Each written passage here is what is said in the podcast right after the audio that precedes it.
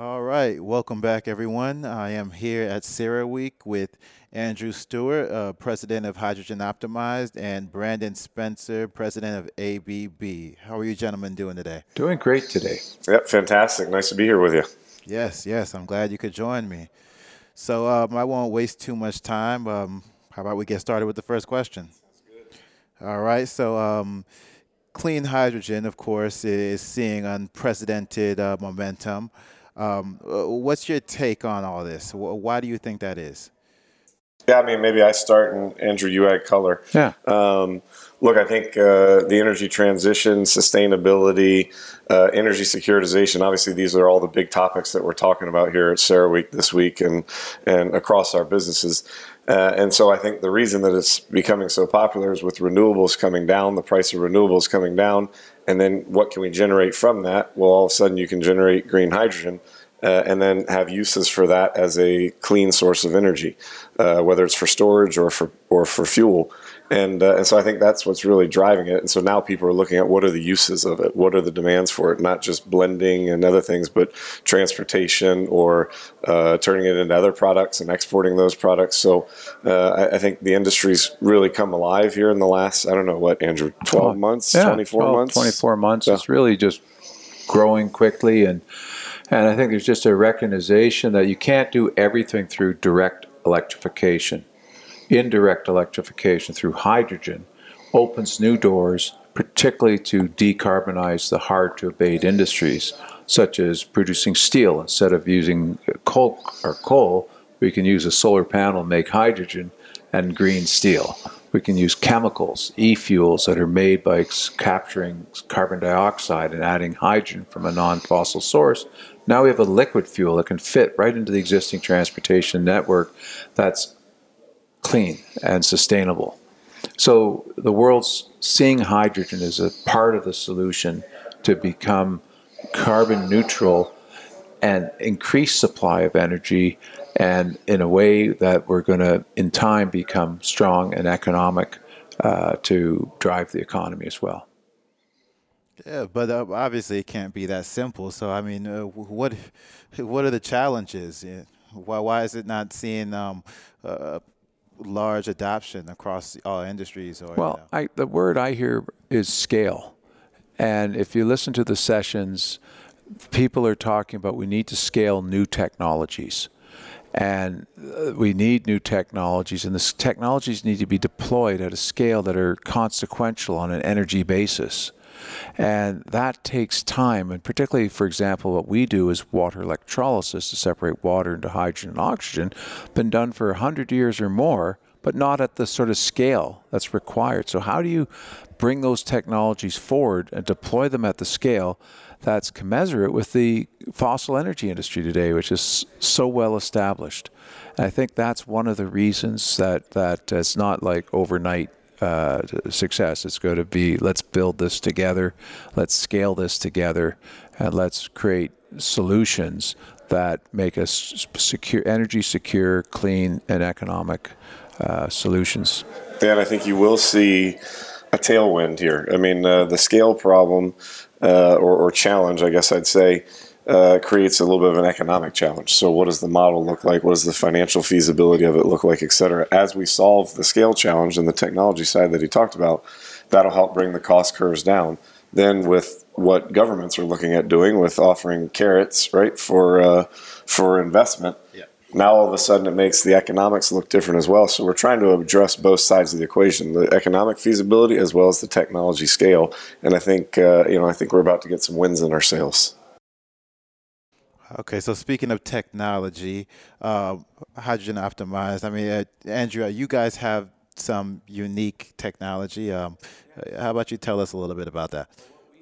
Well, what we have are large scale water electrolysis technology and systems that can convert electricity electrons into hydrogen molecules through the separation of water into hydrogen and oxygen itself. And so we are deploying this technology at larger and larger scale, bigger than any other water electrolysis technology available today on the market.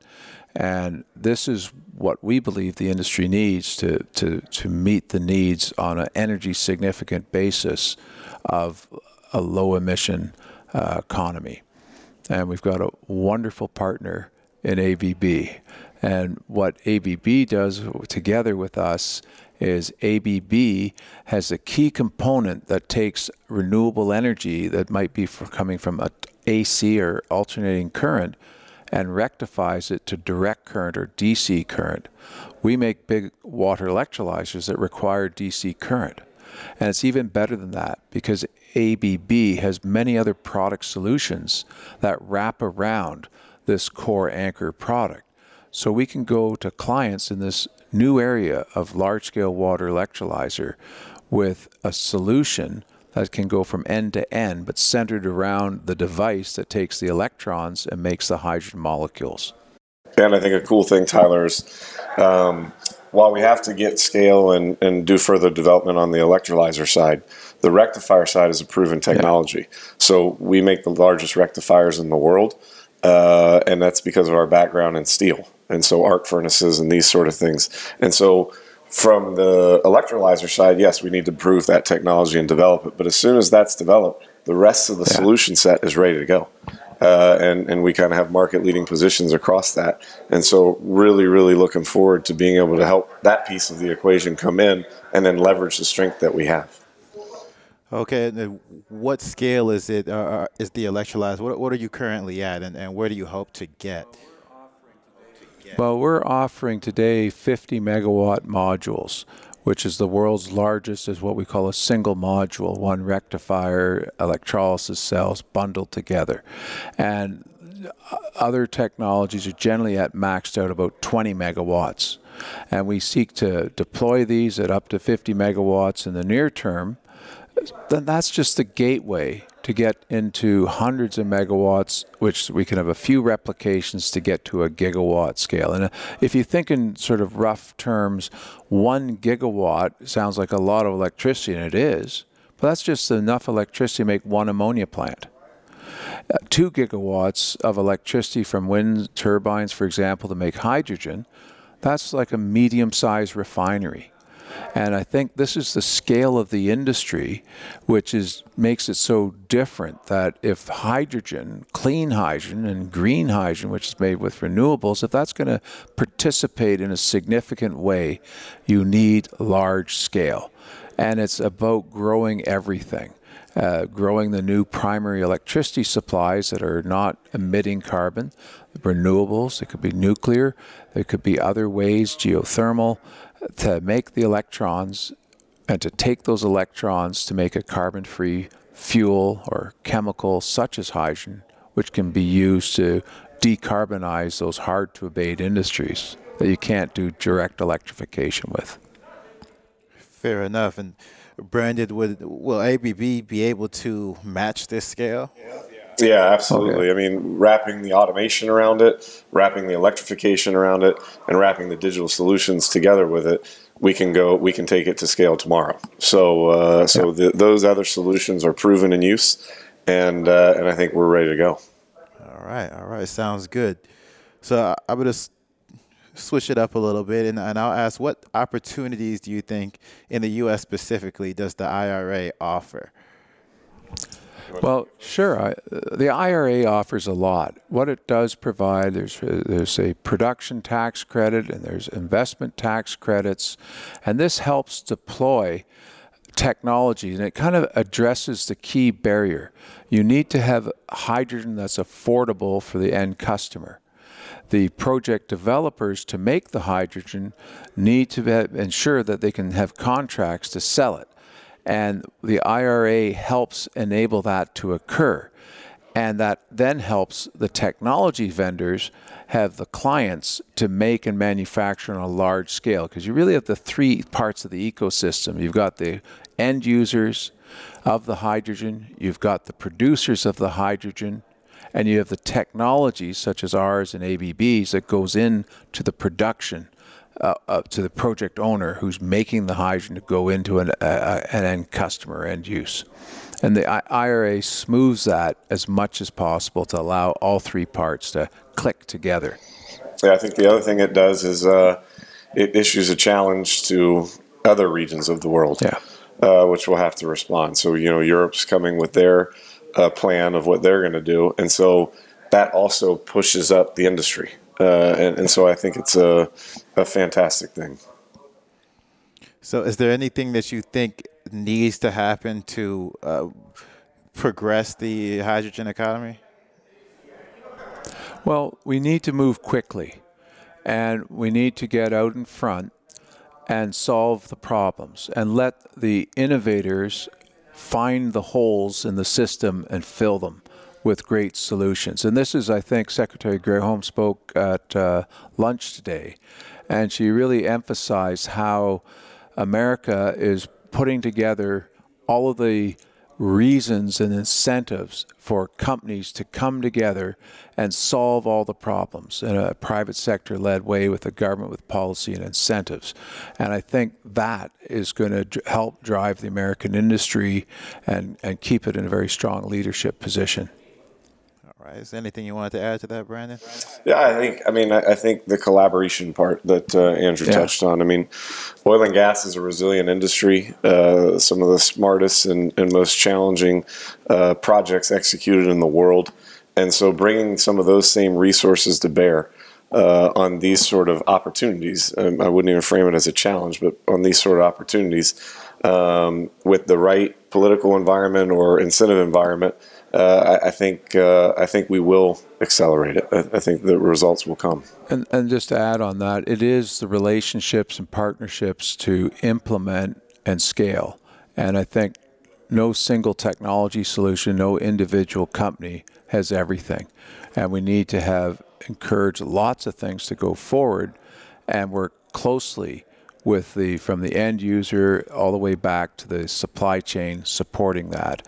And this is new, and but as Brandon says, the technologies exist, and we just got to work together to implement them in a uh, successful manner. All right, fair enough. Um, and I did have one more question for you, specifically for you, Andrew, um, about the electrolyzers. Um, are they PEM electrolyzers? No, our electrolysis technology is an alkaline electrolyzer, but it's a called a unipolar alkaline electrolyzer, which allows us to go to very high amperes or current or power of an individual cell. And that's why we can go to very large modules, and we work with the largest rectification systems in the world, which ABB makes, to make these very high power modules. And that's the challenge with the PEM or the conventional uh, electrolysis units, alkaline units. They can't go up in their amperes. And then they go to low power, and you have to replicate small units. Our approach enables big units for big scale operations with minimal replications and volumetric scaling wherever you can make it. So our cost, ABB's cost comes down as you scale the voltage of the rectifiers. Our costs come down as we scale the amperes of the electrolyzer.